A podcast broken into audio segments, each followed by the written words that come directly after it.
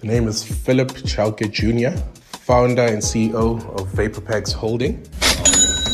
What inspired me to become an entrepreneur? Well, I think um, entrepreneurship has been something I've always loved from an early age. Uh, I think my first taste of it was charging my parents to babysit my younger siblings. So I've been on this hustle to make money for quite a while. Uh, but it grew from there. Primary school entered a few entrepreneurial uh, competition, won one or two, and I think the bug just stuck uh, with me all through my high school and subsequently to when I formed my business.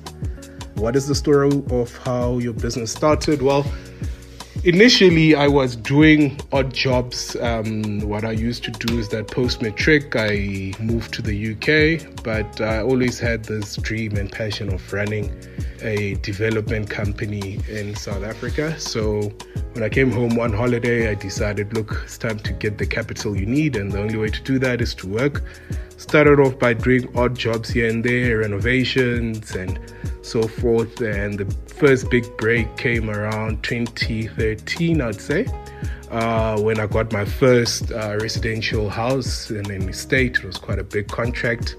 I made absolutely no money uh, because yeah, lots of mistakes. It was my first house, but um, luckily, you know, one had a bit of money left over from odd jobs and you know survived. But the lessons learned were definitely worth it.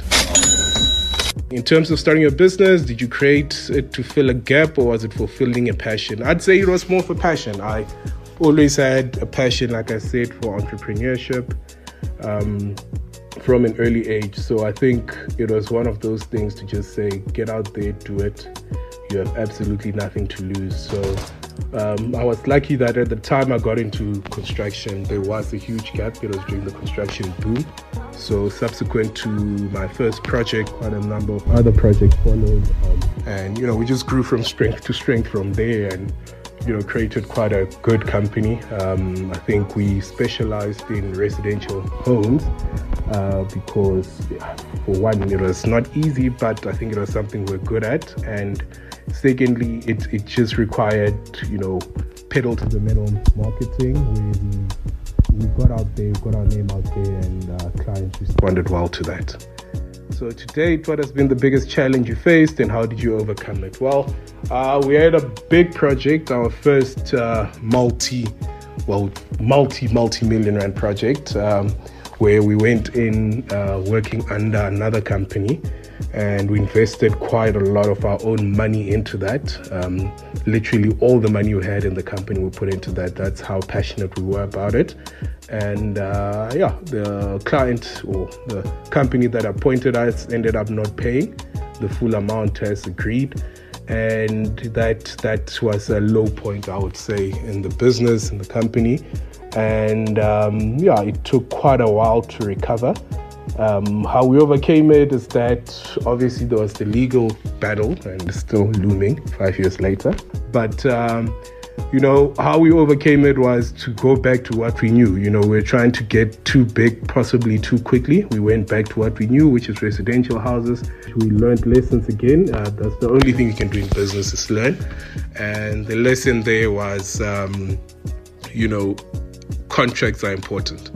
So one of the critical parts was that we had a contract, but it was not ironclad uh, I guess the rush and the excitement of getting a new project started kind of blinded the need for us to have an ironclad uh, contract. So we learned that um, expensive lesson to learn, and it almost crippled us, but a lesson nonetheless. Um, and uh, since that day, we've we've we've really invested in in iron, you know, very tight contracts that will ensure that uh, both us and the customer is is protected and uh, yeah and you don't need a lot of money to get a contract i mean there's free contracts online if you have a mate somewhere that can pos- that does law you can ask them hey grab a beer and uh, read this for me and advise you know you don't need to pay um, I always say that your biggest assets is your network. So if people around you are accountants, um, lawyers, and so forth, use them. Um, and and you know, in growing your business, that's quite important.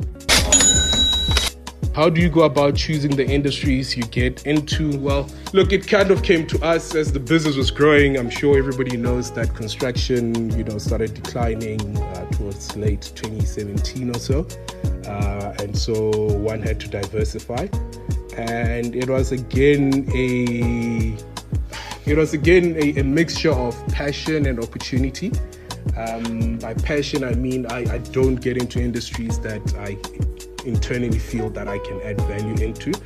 Uh, I know my strengths, I know my weaknesses, and I think that's something that's quite important. So, once you look at your strengths and your weaknesses, and also the resources you have internally, you can then decide what industries you can go into. Um, we've diversified a little bit uh, from construction, uh, we've got a bit of property development finally.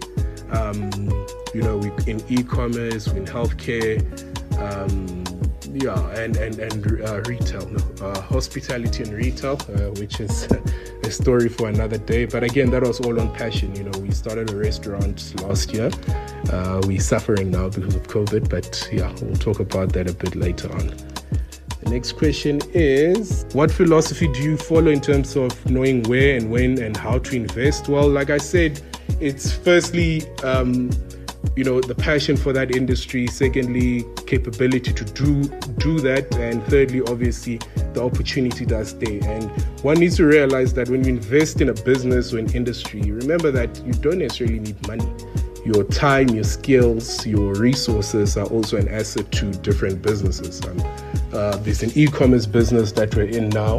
It doesn't require a lot of money from me but it does require a bit of time and you know resources in terms of networks and that's how we invested. So, you know, if you're looking to invest in a business, don't just think, okay, I need a lot of money. A lot of entrepreneurs you will find actually have a plan to make money, have a good business, but you know, just need someone to help them through a specific door, to meet someone that you might have in your network. So, I think it's it's, it's important to look and kind of realize the networks and and the opportunities that you have internally before then investing in a different business. How have your academic qualification helped your career? Well, um, I studied accounting um, in university. I still use it because, um, you know, with most startups, uh, we can't afford an accountant, so I'm still the accountant, but uh, I, I, don't think I'm the best accountant, but I'm a good accountant. I think I, I can hold my own. Um, I'm not a CA, but I'm a decent enough accountant, so that has helped quite a bit in all the businesses, including the new ones we've invested in and uh, my MBA currently, I think it, it, changed my mindset quite a bit, and not necessarily um, the academic side, but the network and the people you you sit with on a daily basis when you're on block. Um, people coming from different industries, people coming with different experiences in life and business, and I think that kind of opened my eyes to the possibility there is out there um, out of my traditional industry of construction. And I think uh, when I started the MBA in 2018 and uh, where I am now, you know, I think I've, I've, diversified quite a bit, and you know that's where that qualification helped me. How has COVID impacted your business? Uh, yeah, you know, construction was closed uh, up until probably April, May. Um, the restaurant industry opened on Monday, uh, but still there's limitations there. So if you think about the kind of people we had um, in the restaurant, you know, you're talking about just over 20 people that have not had an income since, you know, COVID started. Construction, it's even more depending on how many sites we're on. So it's impacted business quite badly. Um, we've now had to relook the entire business strategy for some of those, especially the hospitality businesses, to say that look, the new law dictates that you cannot sell alcohol and there's limitations on the number of people. And if you think about it, um, restaurants such as the ones we have, uh, such as the one we have, I mean, Dusk, um, you know, alcohol is a big uh, line item in every bill. It's about 60 odd percent of, of, of all our sales. So you can imagine now we need to relook on how we can make 40% deduction of 60% um, work, uh, you know, in the current frame. So we're still busy with that. Hopefully we can get open in the next couple of weeks. Uh, and yeah, and the construction, we're back. At least we're getting a few jobs going already, so that's a good thing. It's still a bit scary though, opening a business because, you know, if you don't follow the rules and something does go wrong, um, you know, you don't want clients or empl- employees uh, affected by COVID. And how can listeners reach the business? Uh, admin at vapopax.com. Um, I think that's the easiest way. So that's admin at vapopax.com. Quote I've lived with, I think, since I was in grade 11. Uh, it goes um, Impossible is just a big word thrown around by small men who find it easier to live in the world they've been given than to explore the powers they have to change it. So nothing is impossible, whatever circumstances you're in, however difficult it is. If you really explore the powers within, you can change the world.